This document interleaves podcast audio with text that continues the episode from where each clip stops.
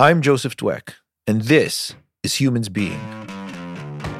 My guest this episode is Professor Donald Hoffman, a pioneering cognitive and visual scientist.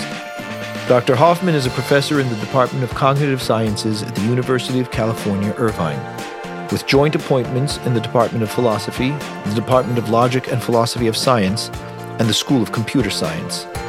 In his recent book, The Case Against Reality, Dr. Hoffman draws on 30 years of his own research as well as evolutionary biology, game theory, and neuroscience, to suggest that we do not see the world as it truly is. Instead, our senses act as a virtual reality interface that represents the world to us in a way that human beings can manage. In this fascinating discussion, we discuss Dr. Hoffman's thoughts on what fundamental reality is really like. We learn about his childhood and early influences, and why he's dedicated his life to the study of consciousness. Professor, thank you so much for taking the time to come onto the podcast. It's an honor to have you on. Thank you very much, Joe. It's a great pleasure. Humans being is uh, not only about ideas, but about the people who have the ideas. And so uh, I'd really like to ask you if, if you could tell us a bit how you came to what you're doing today. What was your upbringing like? what brought you to a love of science? Uh, you know, you were were you encouraged to study it? Was it something that you found on your own? Broad strokes, if, you would. Sure. Uh, yes, I was encouraged by my my parents. My father had a master's degree in chemistry and was working as an engineer uh, when I was very young, and my mom had a bachelor's in biology. They very much appreciated science. They um, were also into um, spirituality, and in their case, it was um, fundamentalist Christian spirituality. And my dad eventually switched out of uh, engineering and, and became an assistant pastor and then a, a pastor of his own small church. So I, I got uh, inputs from both sides. I was encouraged to, uh, my dad was, you know, had a master's in chemistry. And so he had me memorize the periodic table of elements when I was, I don't know, 10 or 11 years old. He gave me a dollar for memorizing the periodic table. Oh, wow. Um, so, so there was some encouragement there. My mom, when she was around 30, she took some programming classes and became a first rate programmer. She beat all the young guys in the class. Even though she was the, the oldest lady in the whole room, she was the star of the class. And so she encouraged me to learn programming, which I did. And, and so I had this very broad two way kind of education with science on one side and uh, sort of fundamentalist Christianity on the other. And so, so I was faced because there I could see contradictions be, between the two, some some deep contradictions between the two, and and so that that sort of shaped me quite a bit. And as a teenager, my late teens, I began to just wonder if I could start to ask precisely questions like, um, "Are we just machines?" and could I actually use you know scientific methods to try to get an answer to that kind of question. And so so yeah by the time i was in my late teens i was really quite interested in the relationship between science and spirituality. I was aware of the contradictions and i, I was really interested in looking for a precise way to try to answer a precise question which to me was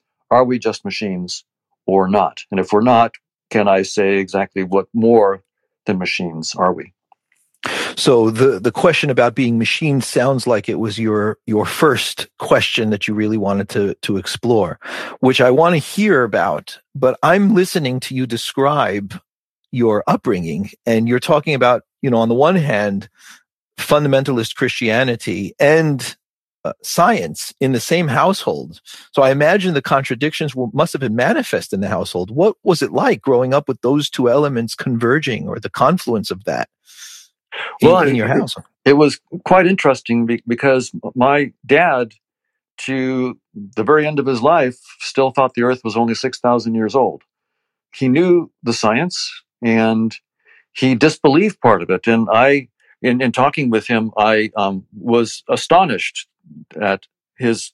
You know, he was a, a smart, smart man and um, thought about things very, very carefully. But uh, it really began to show to me that there was more than just rationality going on here. That um, you know there were irrational things that were influencing what people believed. And so that was also a big aspect of, of, you know, my upbringing was to come face to face with my dad, who, who I loved and, and who, who did a great job raising me, these beliefs that just couldn't be squared with the, the broad science um, in any way and seeing how he would try to rationalize them. So it was very, it was, it was quite interesting to me. But of course, you know, as a teenager, you know, I, I knew that there was a lot for me to, to learn on my own. And before I could answer these questions in a way that was satisfactory to me, I had to learn a lot more. So, you know, I went to um, undergraduate and then graduate school, um, partly motivated to get the kind of training I would need to answer these questions. Wow. Were there complementary elements? Were there, were there elements of the the spiritual or religious um, aspects of growing up that were helpful or or influenced you in in in any way that that are significant? Well, I certainly was exposed to the the ideas of Christianity quite thoroughly. So I really understand that that the book, the, the Bible, mm-hmm. from cover to cover, studied it for for many many years. I understand firsthand the mentality um, mm. of believing that, and the edginess that comes with trying to square that with scientific ideas and what what you know scientific experiments show. And what what I observed was there was often a compartmentalization. I suppose that would be necessary in order to be able to kind of reconcile the two, or at least accommodate both. Right, right. Because you know, there, from the point of view of their faith, there were certain things that you weren't allowed to question. One of the interesting points about Christianity is that um, your status of uh, you know whether you're going to hell, hell or heaven depends on what you believe right. and and so beliefs are not something that you're free to um, just juggle around and play with and try different things out right there's all sorts of consequences for not believing and so so what i what i noticed was that there was this constraint on just free exploration of ideas. And I, I remember talking with a pastor in my late teens, um, uh, the head pastor of the church, and I had an intellectual question. I think probably about the consciousness and this relationship uh, to the body and, and life after death, something along those lines. And and his response to me was, you know, Don, uh, don't worry about these things, just believe. And I knew that that wasn't right. I mean, I, you know, I didn't have any undergraduate education yet, but but somehow that just struck me um, and, and stuck in my mind. It, and it wasn't merely um, you know being a rebellious teenager because I really wasn't that rebellious. I was pretty much going along with the you know the program. Um, but I had intellectual questions. I and you know I didn't know how I was going to resolve them. I, I, I presumed that I was going to find out that we weren't machines and that uh, I could substantiate a lot of what they were saying. But I, I wanted to do it rigorously. So being discouraged from rational inquiry seemed, even as a teenager, seemed wrong. But you know, you, you can't be that secure. At least I, I couldn't feel that secure. Um, you know, because these are senior people, they're older than me, they have degrees I don't have, so maybe they're right and I'm wrong. So it sounds like, even as a young man, y- your search for the truth or for what was the greater approximation of the truth was tempered also by your your sense of well i don't have their degrees. I'm not 100% sure that you know i'm i'm aware of what they're aware of. So i have to I, it's almost as though i'll i'll use my working definition and continue my exploration which is the underpinnings it sounds like of a scientist. So you you know you take this mindset and you know you use the word rigor and would you say that that was something that was within you from a very early time in your life? You know, my dad did have me memorize the periodic table, and he was interested in basic science ideas. And then when I started programming, so when you start programming, you begin to realize that um, complete rigor and precision is absolutely necessary. If you get a semicolon in the wrong place, the whole thing doesn't work. And so you get a new appreciation for um, you're either precisely right or you're wrong. and yeah. so I think programming really helped. I hadn't yet really done any experiments in a scientific setting, so I didn't understand about rigor in that sense. And my mathematical training was not exceptional. I'd taken, you know, the standard geometry and trigonometry and um, a little bit of calculus. I, I think my, my, education, I think, was just so-so. It wasn't a, a great education, frankly. I think the thing that really got me thinking that way, though, was the programming. But you know, it was so impressive that the thing crashed if if it wasn't perfect, and it worked if it was perfect. And so that I think planted a flag in my mind about doing things precisely to get to get an interesting answer. Yeah. I, for one, am very grateful for your rigor because what has come out from it is this phenomenal theory around the nature of reality. I think the first time that I heard your thought was on a podcast that you did with Sam Harris. Oh. And oh. I just thought, my goodness, I have to read this. I have to hear what it is that this is all about. And so I'm really excited to, to hear from you about how it is that you understand the nature of reality. As I understand it, what, what you're saying, Professor Hoffman, is that reality as we experience it is not what it actually is. And that what we are experiencing is essentially like a user interface. The constructs of our physical world represent a reality that essentially lies behind it, for lack of a better term. And we are interacting using this elaborate interface. But reality as it is, in its objective sense, is not at all what it is that we experience, manipulate, and interact with.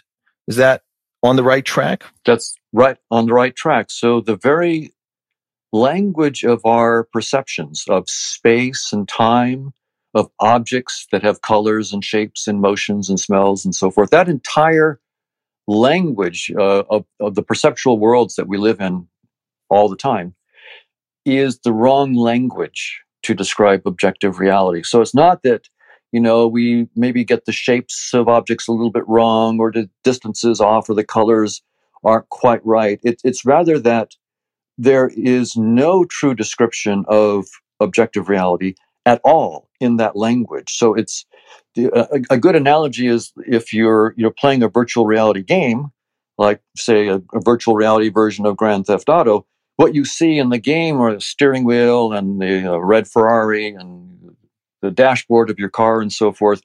Those are all perfectly fine um, perceptions to have of the game, and they let you play the game. But if you think that that's the whole reality, you're you're deeply mistaken because in that metaphor, the circuits and software, the voltages and magnetic fields in some supercomputer that you don't see is the reality behind the virtual reality that you're experiencing. So the idea, um, the metaphor, I think that really helps bring this idea into people's minds, and especially for the younger generation that spends a lot of time in in uh, you know multiplayer uh, video games and even VR multiplayer games, is that space time and everything that we perceive in space time is just our headset.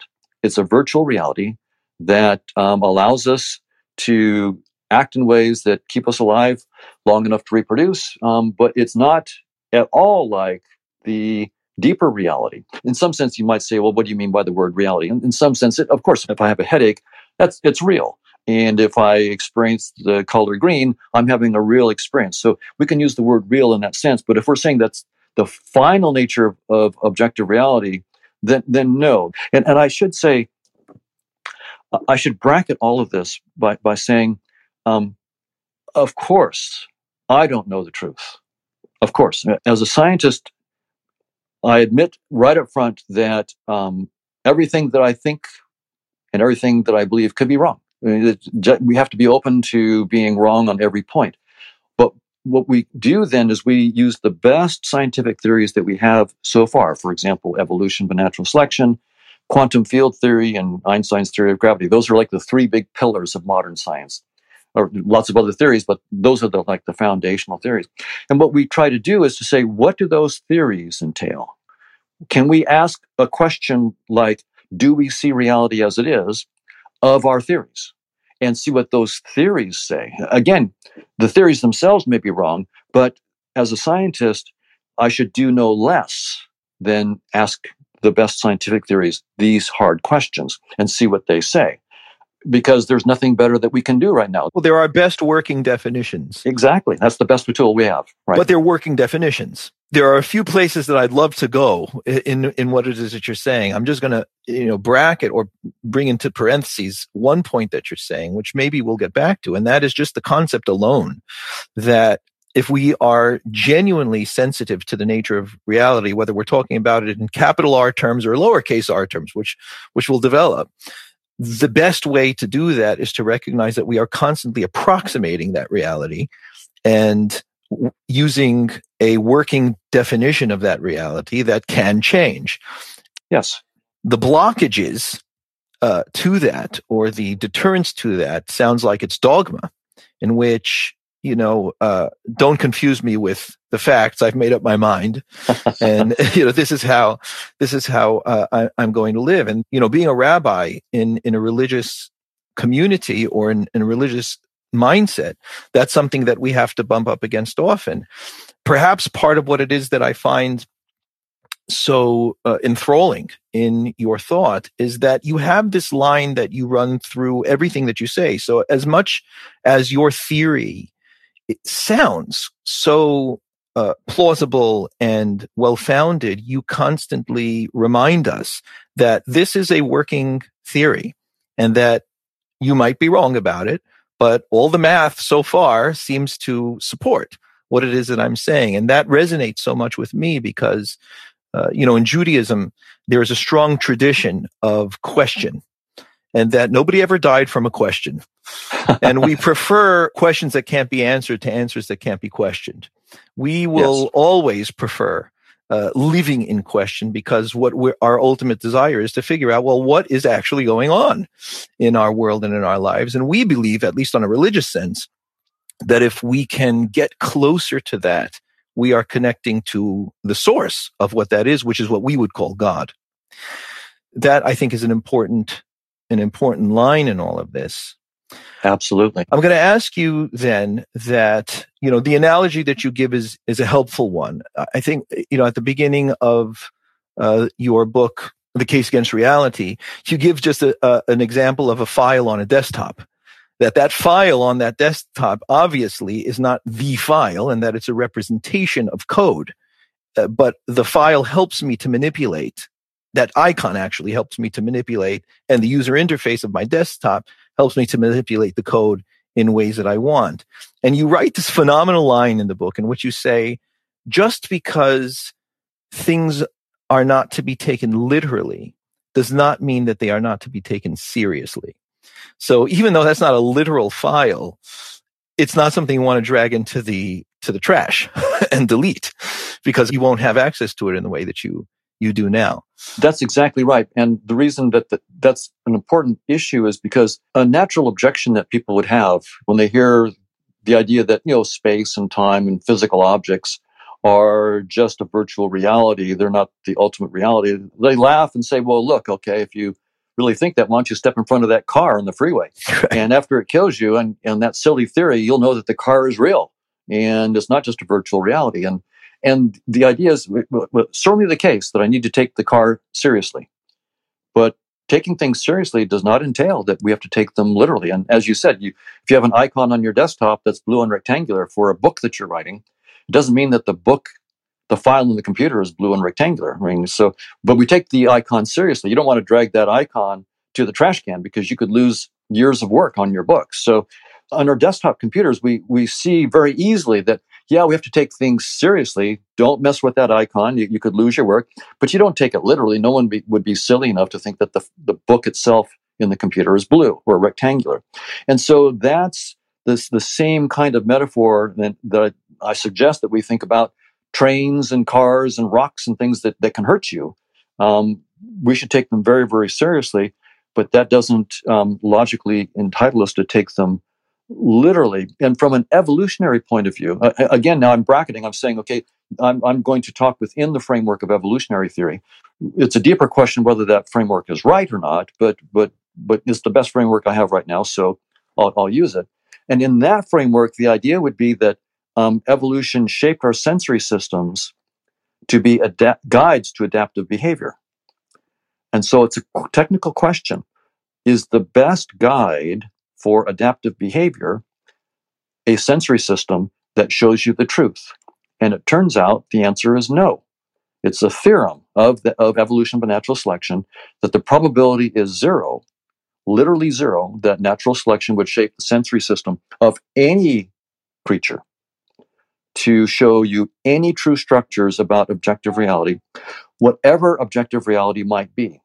You're saying that evolution or natural selection never wants to allow for a you know for the development of of an entity or an organism to be able to see reality as it is capital r reality as it is it isn't viable. It's much better to create uh, situations in which they can interact with reality uh, but not to see it as it is. And I think, if I'm understanding you correctly, you're saying it's z- zero guarantee or zero uh, possibility that there's going to be survival in such a situation. Right. So, and, and, of course, when you said want, we, we use the word want. In right. I'm borrowing that term. Right. There's right, no right. wanting it. Yeah. Right. But, but, but, yeah, just bracketing that just because people might be misunderstanding it. If you just think about evolution as a mechanistic. Mm-hmm. In the manner that evolution works, it will not select. Exactly right. It, it will. It, it, well, the probability is precisely zero that wow. any of the structure that we see, like I'm looking around a room right now and I see the shapes of objects. So they have a certain structure, like the, the roundness of a ball, the distance of something from me. Um, all that structure, the probability is zero that any of the structure that I perceive um, is a reflection of the structures, whatever they might be, in objective reality. Like the color of your steering wheel in the virtual reality game and the shape of the steering wheel and, and the shape of your dashboard has nothing to do with the actual shapes or colors of circuits and software and voltages in the supercomputer. They're just completely separate things. Right. The implications of that, though, are that we are not wired for truth. We are wired for survival.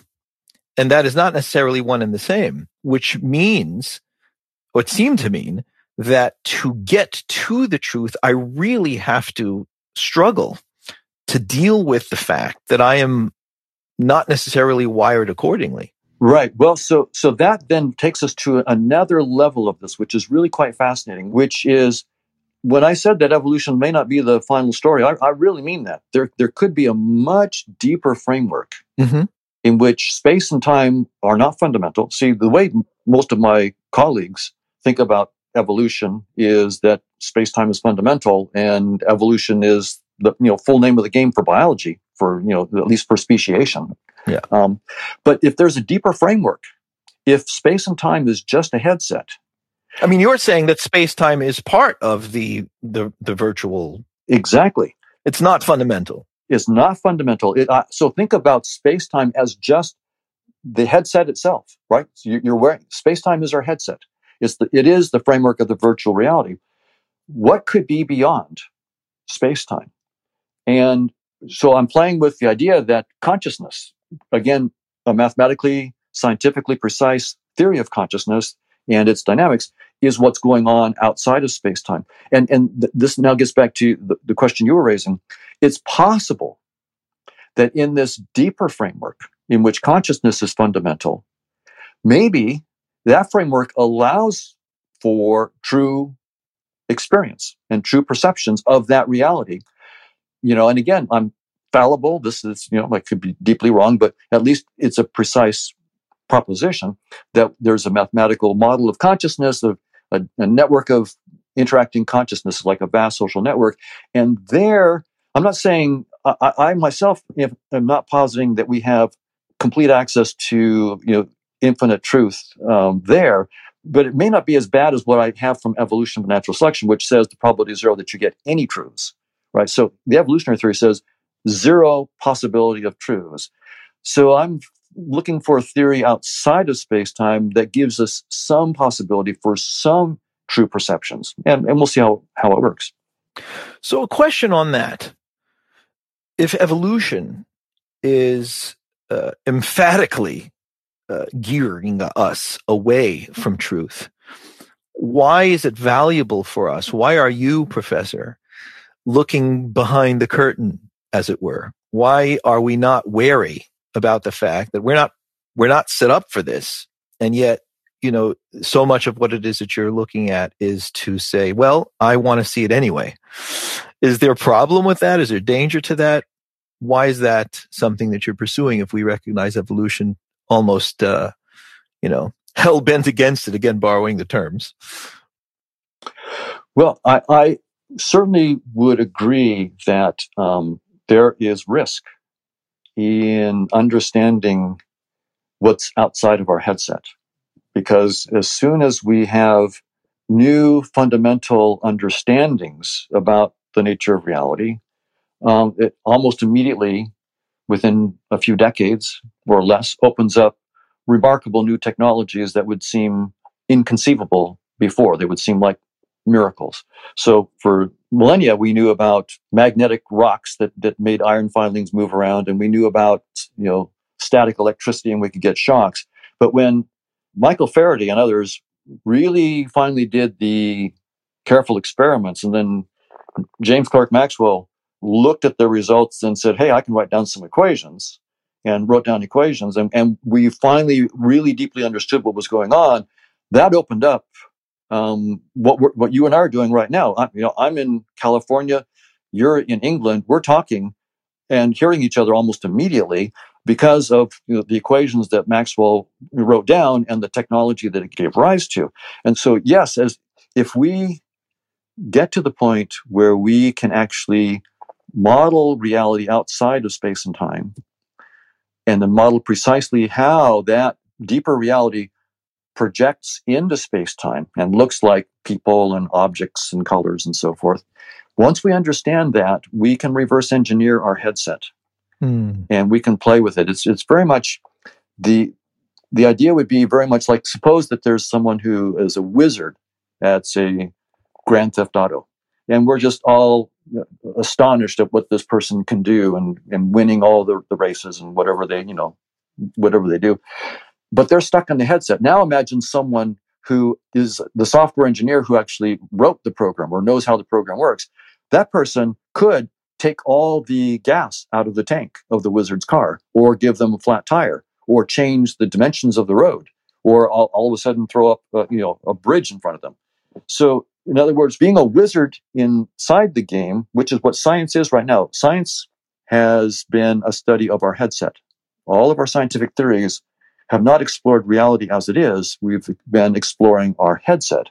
Mm-hmm. But the tools of science um, that we've sharpened up over the last several centuries, I think my, my guess is that they're more than adequate for taking the first steps uh, beyond space time headset into the deeper reality. And so we have the tools, we have the methodology. We just have to wake up to the fact that this has been a headset. And, and many scientists are starting to wake up, many physicists are, are starting to wake up to that space time isn't fundamental. Space time is doomed, as they say. Mm-hmm. So I agree with you that there is both positive and negative po- consequences that are possible. Right now, the positive consequence of, of science is you and I are talking literally on other sides of the world, no problem. That's that's truly amazing. It wouldn't be possible. On the other hand, of course, we have atomic bombs and and um, you know all biological warfare. These are the other things that you that, that crop up when when you move forward with with deep scientific discoveries. The technology it can be good or bad. So I agree. The the possibilities are are remarkable, both uh, positive and negative. The only place where I would maybe differ with what you said is that I, I think that it's not a question about whether we're sort of violating what we should be doing evolutionarily. Because I actually don't think that the evolutionary framework is the final framework in which we should be thinking about ourselves. Right? I, I don't yet have a deeper scientific framework. So I use evolutionary theory because it's the best tool we have. But I don't want myself to be constrained in, in for example, my moral judgments about, about humanity or, or technological judgments by the implications of evolutionary theory because I think there's a deeper theory. So I would say it's fine, as you were suggesting, for us to think about what the evolutionary implications might be for what we should be doing. But then we should also ask if there were a deeper framework, would that change our um, our thoughts on that? Okay. I, I think I hear what you're saying. You're saying that you have strong sense that there is a, a more fundamental um, structure and that we can we can recognize that that structure is there and that that also has moral implications and direction to our lives as we live these lives within the virtual reality that we're living them in. Exactly right. Exactly okay. right. Okay, I hear that. I hear that. You know, I, I have to tell you, Professor, I cannot help but, you know, listen to what it is that you're saying. I'm going to share with you. I don't know if you've ever heard this. There is a broad um, discipline in Judaism, although it's not the only discipline, but a broad Ju- discipline in Judaism that does not read uh, the Bible fundamentally. It looks at the Bible exactly as you uh, as you say we should look at reality. That just as just because things are not to be taken literally doesn't mean that they're not to be taken seriously. Right. And uh, you are reminding me of the thinking of Moses Maimonides, who was a 12th century Spanish uh, rabbi. He's recognized as one of the best we've had, you know, one of the best thinkers we've had. And he, ro- he wrote a book called The Guide to the Perplexed, in which he deals with a lot of the issues in the Bible that people have, have problems with if they're looking at them in fundamentalist ways. And he talks about uh, the Garden of Eden, which I'm now recognize that you're familiar with, mm-hmm. and says that before eating of the tree in the Garden of Eden, the interface or the interactions were existential almost. There was just direct interface between conscious agents. Mm-hmm. and that after the eating of the tree, there was this virtual reality that ensued, essentially. But he continues with that almost throughout his writing because he recognizes consciousness as the only way for us to commune with God, which I'm not looking to get into into to depth in our conversation but he looks at God ultimately as the ultimate consciousness, and he looks at at human beings as conscious entities that are able to interact with the ultimate consciousness only through our consciousness, and that that's like everything. Um, so it was reminding me a lot when I was reading about you know that path of thought. Yeah, that's a fascinating idea. It's fascinating to me too because as I um, start with my colleagues working on this theory of consciousness, um, uh, the, the, the question you raised there is for us a technical and interesting question. And that is, you know, if we have, for example, a theory in which there's this vast network of interacting conscious agents, like like the Twitterverse, right? There's you know, tens of millions of Twitter users, billions of tweets. It's a vast social network.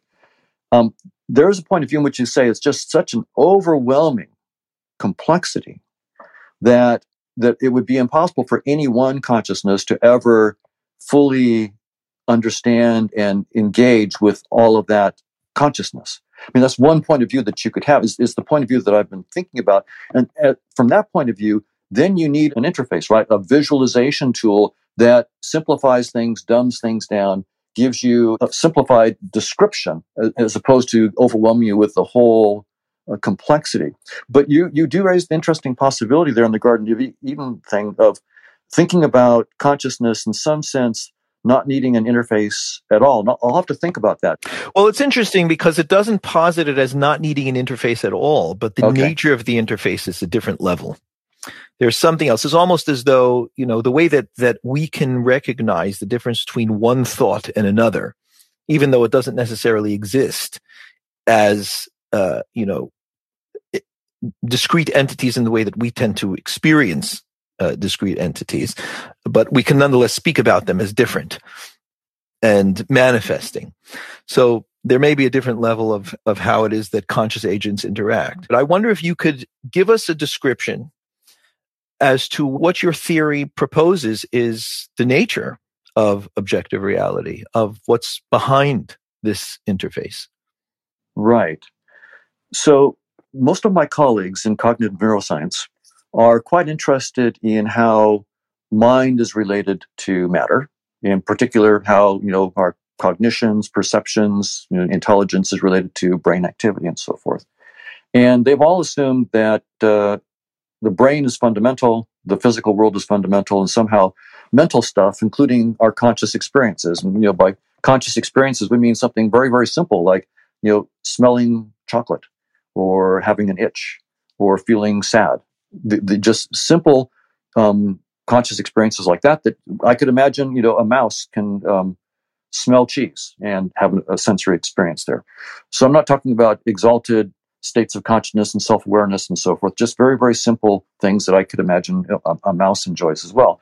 The problems that we face are right there. There's a lot to say about it, but my brilliant colleagues have been trying to boot up consciousness from brain activity. And they, they're, they're brilliant, they're good friends of mine, and they, they've utterly failed to be able to explain even one specific conscious experience. And we can talk about it if you want. But anyway, that their failure um, was part of what really triggered me to be thinking out of the box and to think maybe instead of starting with space and time and the brain and trying to boot up consciousness from that, maybe we should go the other way around. Let's take space and time as just our virtual reality, as a headset, and the brain is just one of the icons in the headset. So you know, the icon doesn't really do anything; it's it's just an icon. And let's have a model in which consciousness is fundamental people have talked, of course, in this way about consciousness being fundamental for thousands of years uh, in spiritual traditions, but also, you know, like the the, the Greeks in their non-religious um, intellectual discussions would have uh, ideas like this as well. Um, so, but what we haven't done is use what we've discovered in science, which is the power of writing down mathematically precise definitions of what we're talking about and then looking at their implications. So that's what I decided I needed to do from first principles. Let's take consciousness, which is really complicated. There's all the sensory experiences, the wide range of emotions and feelings and sights and sounds and so forth. There's all sorts of aspects of it. There's intelligence, there's learning, memory, problem solving. There's you know the notion of a self. It, it, it could seem overwhelming. Where do you begin to write down a mathematical model for something that complicated? And fortunately, we have some really good guides um, in the in the sciences about what to do in a case like that. And the guide that, that I've been following is is um, you know exemplified by Alan Turing, mm. who you know, he used to live just up the road, literally from me. yeah. Oh, yeah. You're just uh, wow. So when you come, I'll show you where he used to live. oh, I, I, would. That would be a, a great pleasure. He's yeah. um, he's a hero. Um, mm. Truly, truly amazing. And and so Turing was taking on the challenge of uh, effectively writing down a simple definition of computation.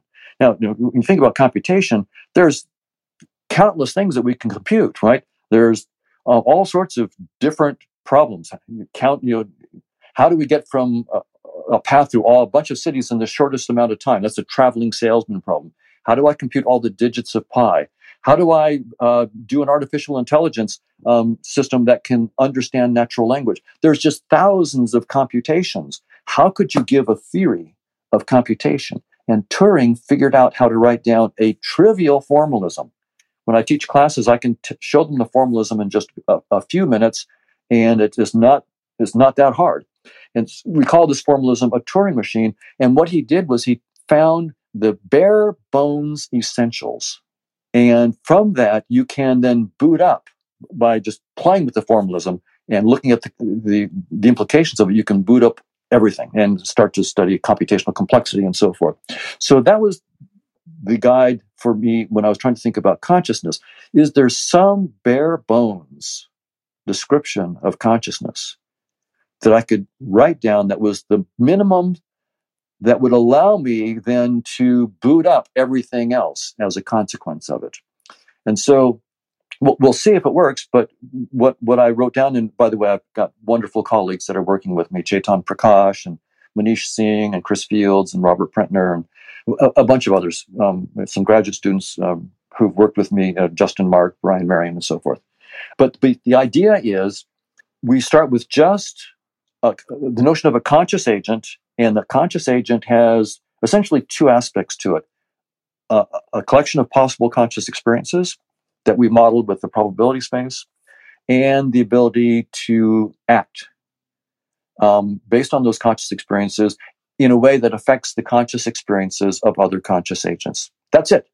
There's no mm-hmm. notion of memory, learning, problem solving, intelligence, self. None of that is there. Right. Memory is a big thing.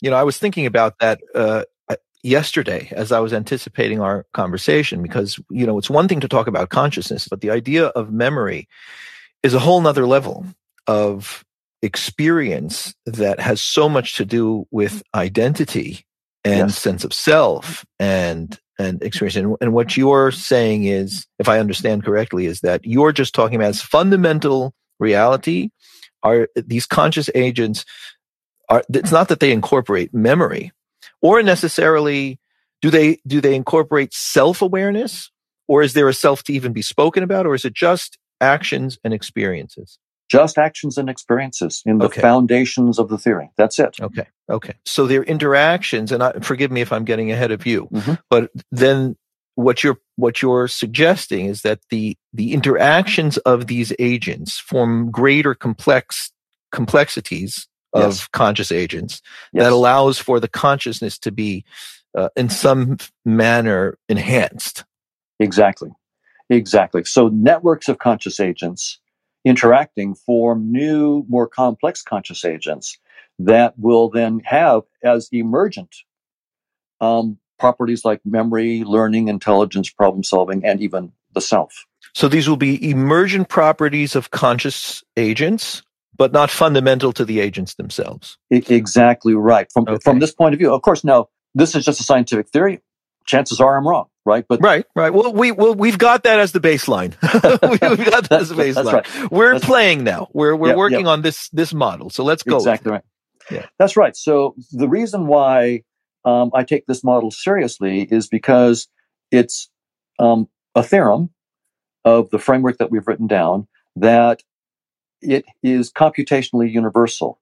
And, and, and what that means is that anything that my colleagues and I could build um, in terms of models of learning, memory, intelligence, problem solving, and so forth, using traditional neural network theory, I can do that with conscious agent networks as well. So anything wow that can be done with neural networks can also be done.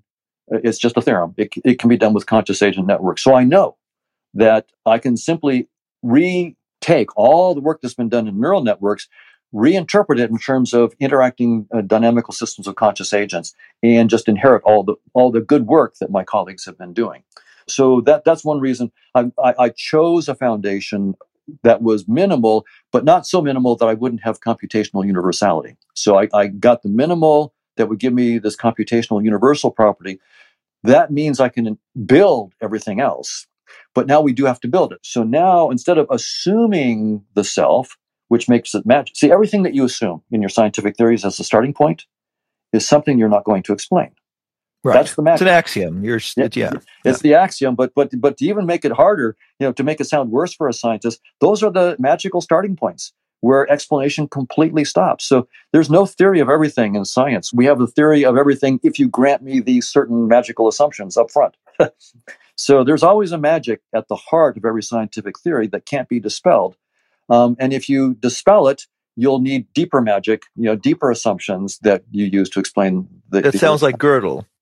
It, well, it does. Yes, mm-hmm. that, yes, but but it's actually the nature of explanation itself. It, there's always um, you're going to need some base, some base. Uh, givens, right? right that you right. can't. Yeah. Okay. So I chose what I figured was the the minimal properties of consciousness because I wanted to have as little magic as possible. So, but the magic is pretty heavy. I mean, conscious experiences. I'm right. assuming they exist. Yep. And I'm assuming that um, choices can be made based on conscious experiences. But I'm not assuming a self.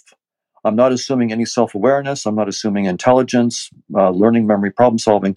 But networks of conscious agents can be wired together, just like neural networks, like deep uh, deep learning neural networks and so forth can be wired together to you know do language understanding or to recognize faces and so forth the same thing can be done with conscious agent networks so if i understand you correctly professor mm-hmm.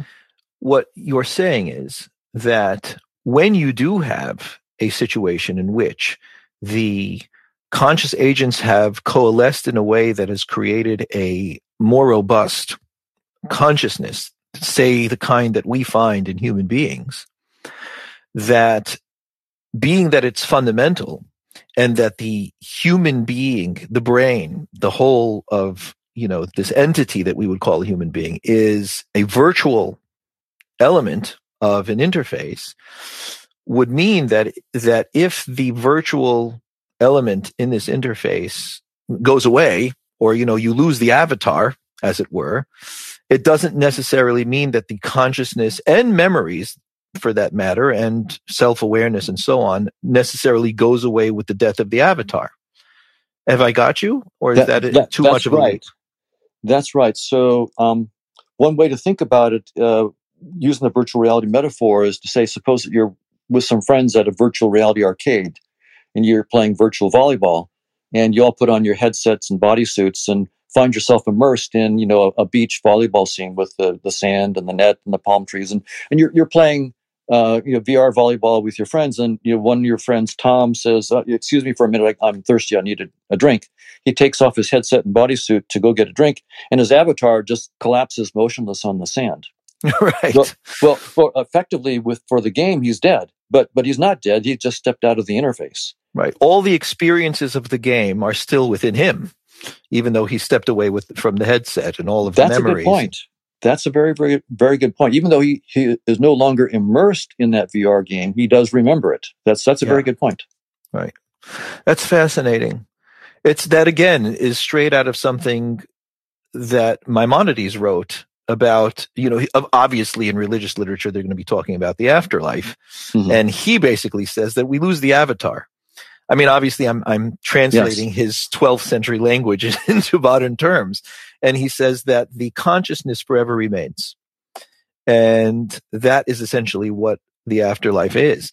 And it sounds like, Professor, that y- you're saying, I'm doing the maths on this, and the maths, at least in terms of the theory that you have currently, is working out. Right. It it certainly seems to be allowing that kind of thing to happen. I know I need, of course, to do a lot more work on it, but it, it's certainly, it, put it this way, from a physicalist framework, if our consciousness is, is the product of brain activity, well, then when the brain dies, there's no chance for consciousness to survive. That's just, it's all over. But from this framework, in which consciousness is fundamental and the brain is just a, an icon on my interface, then, then it's absolutely wide open that that consciousness would survive what we call death. But what what I'm really interested in now, from a scientific point of view, is to say what precisely does the theory suggest will survive? Is my notion of myself as a self going to survive? How many of my memories will survive? I'm, I'm very very interested. Consciousness itself clearly need not cease. That's why I was really interested in what you said. You know, there there could be a memory of what you saw in the interface in the game that certainly seems quite plausible.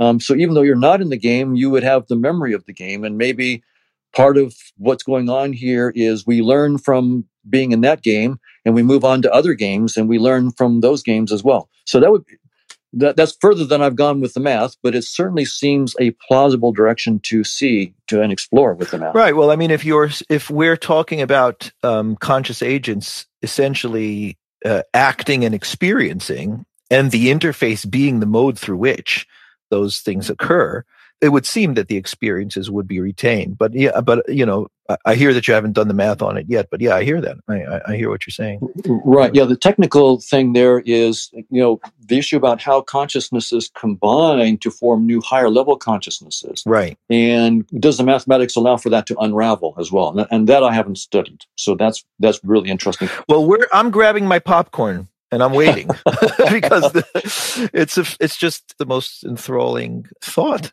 I have to say. So we've gotten very good at manipulating the user interface over the time that that that you know conscious agents have been playing the game let's say. Let's use the analogy right? We're able to keep our lives in the game longer. We're able to address problems that manifest in the game in better ways than we've been able to. Yes. So you're talking about being able to tap into that and the technologies you know you, you touched on it a bit the technologies that might come to us or that might be open to us as a result of being able to see beyond the interface and to study it. I wonder if you could share a bit what kind of things might we be able to do? I mean, I, I I'm sensing that it's like unfathomable. It's like beyond even, you know, what we could imagine. But but let's imagine for a minute. What kinds of things would we be able to do if we tap into the motherboard? Does it just change the whole para? It sounds like it changes the entire paradigm of how we live. It's a com- complete game changer. My guess is that the technologies that are going to be opened up um, are going to be at a completely different level than anything we've ever conceived of before. That we could possibly be able to play with the very structure of space time itself.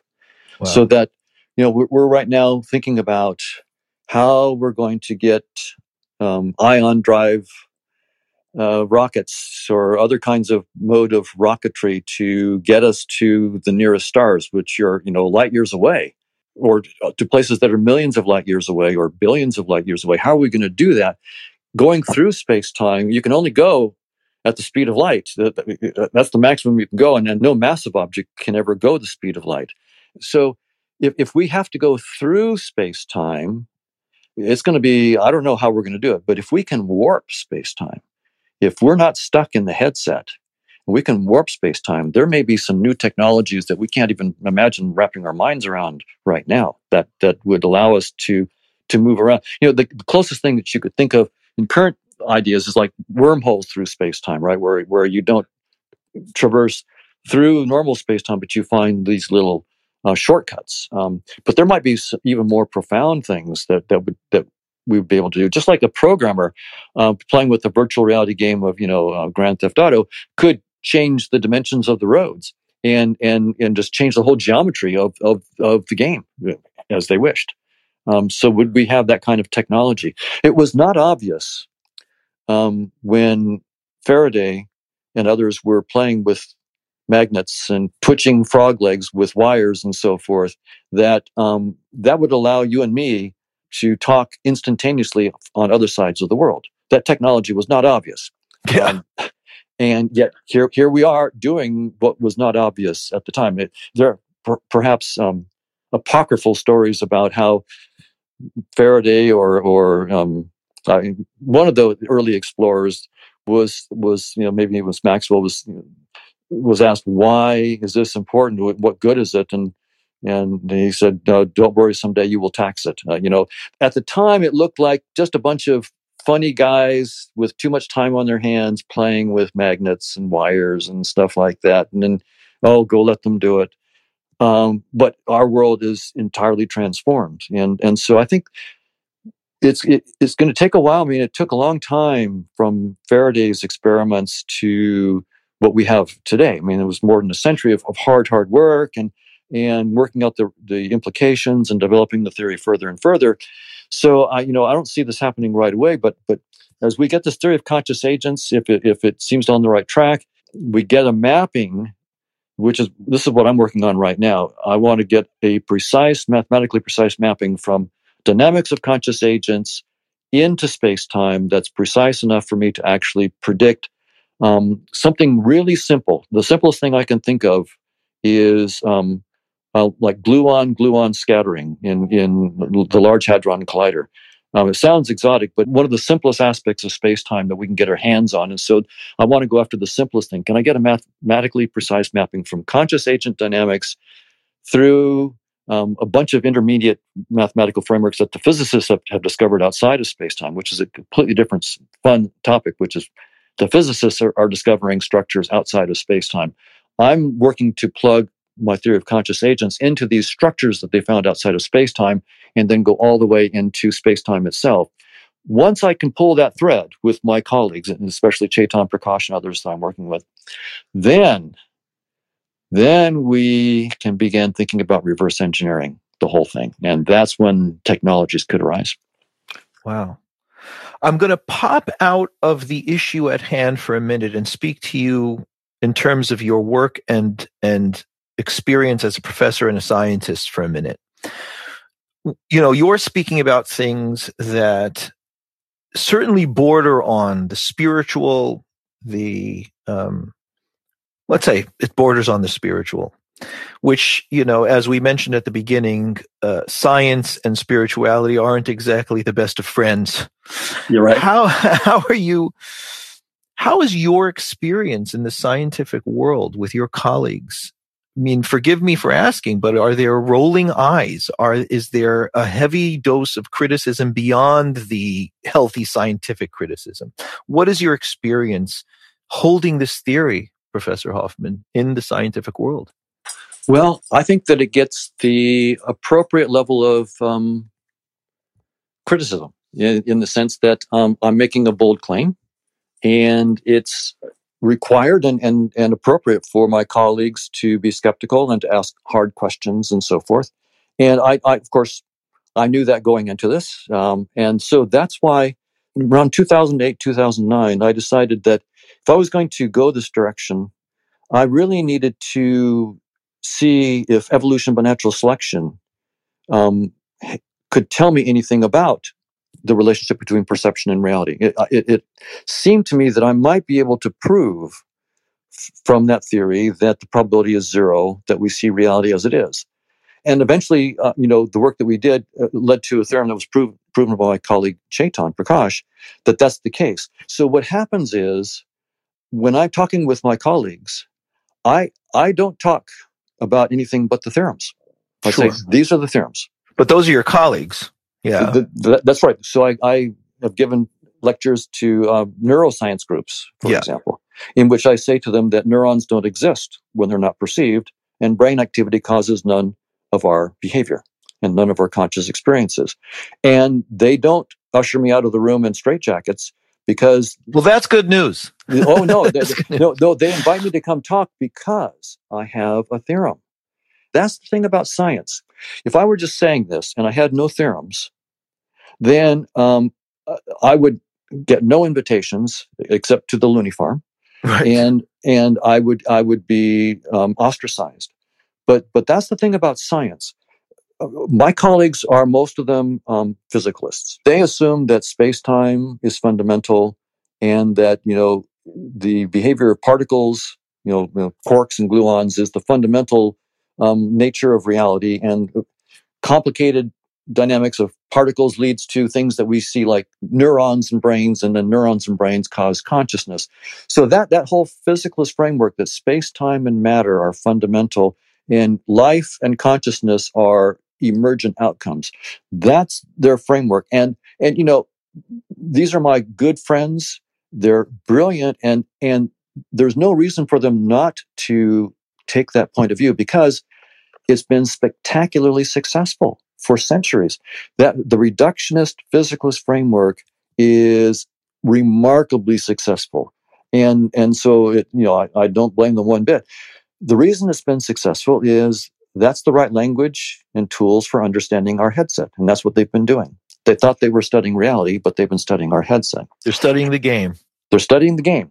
Yeah. And they're really been, good at that. They're, they're really, really good, good at that. These yeah. are, and by the way, I, I can't wait to get this work to a level where um, really smart colleagues start jumping in and working on it because these these these some of these people are so smart. I, I can't tell you how smart they are because I'm not smart enough to know. And mm-hmm. as soon as they get into this, um, I'll just sit back and watch because it'll be it'll go much faster than I could ever push it. But I'm trying to sort of like jumpstart the thing, and then they can really drive off with it. So I I know that when I'm interacting with with my colleagues, for good reason, I need to show them some real beef. sure. Yeah. So it sounds like the maths are are so important here. Uh, they're essential. Without the math, I've got nothing. Got With the math, I've got their attention. It doesn't mean that they believe me, but the you know the ball is in their court. If they disagree, there's a theorem on the table. Where what what assumptions going into the theorem do you disagree with, and what's your new theorem? So it's it's a different game. Wow, wow. So back into the into the issue at hand. Conscious agents coalescing to form greater, robust conscious consciousness. Love, professor, it consumes us as human beings.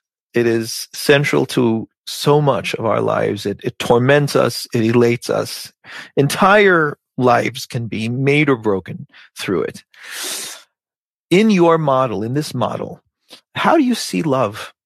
What role is it playing in the in the system? So I'll try to answer on two different levels. First, I'll, I'll just say what my colleagues in evolutionary theory would say, right? And then go to the deeper that you just asked about. And from, from an evolutionary framework, love is an adaptation, the emotion of, you know, for example, sexual attraction and, and, and you know, brotherly love and so forth. But, but say sexual attraction is, um, in some sense, um, an evolved adaptation that was designed to cause certain behaviors in us that lead to procreation and reproduction of genes. And we can try to make it uh, seem like more, but that's all it is. So that's one framework in thinking about it. It's sort of a deflationary um, framework. So that's that. That's one framework of it. But there is this deeper question that that your question is is prompting, and, and that is when we take consciousness as fundamental. first, what is consciousness up to? What is it about? If there's a dynamics of consciousness, why? And does love somehow, which which seems to us to be far more than just sexual attraction, more than just the manipulation of genes getting themselves into the next generation. It's, it feels to us like th- there might be something deeper to it. Can we make that precise? Can we somehow give a notion in this realm of consciousness of a role for love that could be very, very fundamental? And I've been thinking about that. And one possibility is that conscious agents, when they interact, do form new conscious agents. When you say new conscious agents, what yes. do you mean? You're, are you simply saying that there's just a, it's it's a greater conglomerate? What what do you mean by new conscious agents? Well, so great question because you can write down a formal interaction of two conscious agents in which they are merely a conglomerate. There's nothing really new. You you just sort of formally wrote down a pair of agents as one agent, but but they're really just two separate agents. But but then the mathematics allows to put in what we call interaction terms. And when you put in these interaction terms, you have something new that's well above and beyond um, the original two conscious agents. And is that an emergent property? Yes. Okay. And that's a brand new conscious agent. Okay. And this could be related to the notion that in quantum theory of entanglement, that that when things are entangled, something new um, and unified is is emerging. So, in in the question of love on that level, well, so here's as far as I've gotten. The answer is I don't know, but I, there's only one idea that I've run across that seems deep enough to be a possible answer to the, the question of what is consciousness up to. And the idea is, comes from Gödel, and, and it's this. Gödel has a theorem called the Gödel incompleteness theorem. And, and without going into the nuts and bolts, what, what it means is that there's no end to the exploration of mathematical structure. No matter how much mathematical structure you explore and can write down, you've just begun. And so it's, it's endless. And in a framework in which we take consciousness to be fundamental and consciousness is all there is, in that framework, then it would follow that the only thing that mathematical structure can be about is about the only thing that there is, which is consciousness. And so that would mean that there's endless possibilities for varieties of conscious experiences and conscious exploration. And if that's the case, then maybe what consciousness is about is the never ending exploration of its own possibilities, which we have a theorem which says that exploration is never ending. In wow. principle, never ending. So there's this boundless exploration of all the varieties of conscious experience. And what's really interesting is that Gödel's theorem, it's when you get systems that are self-referential, that are trying to describe themselves, that you get the implications of Gödel's theorem. And, what we see in implication with consciousness is that is consciousness trying to understand itself, that self-referential aspect that again leads to this never-ending exploration. You can never ever fully understand all of your self. And perhaps love then would be a part of this as new conscious agents are formed, which are exploring new aspects of what the possibilities of consciousness are. That could be thought of as love, that new mm-hmm. agents are being formed they're working together they're collaborating in this big adventure of self understanding and in mm-hmm. some sense you know even in, in marriage right you, you you could think of it that way that you have two people they come together and in a successful marriage you you spend a lifetime learning more about not just um, the other person but even about yourself um, uh, in your interaction with the person and and the nature of the relationship between the two. That's right. That's right. Right. So wow that's it's staggering. It's just and in the, in the best way.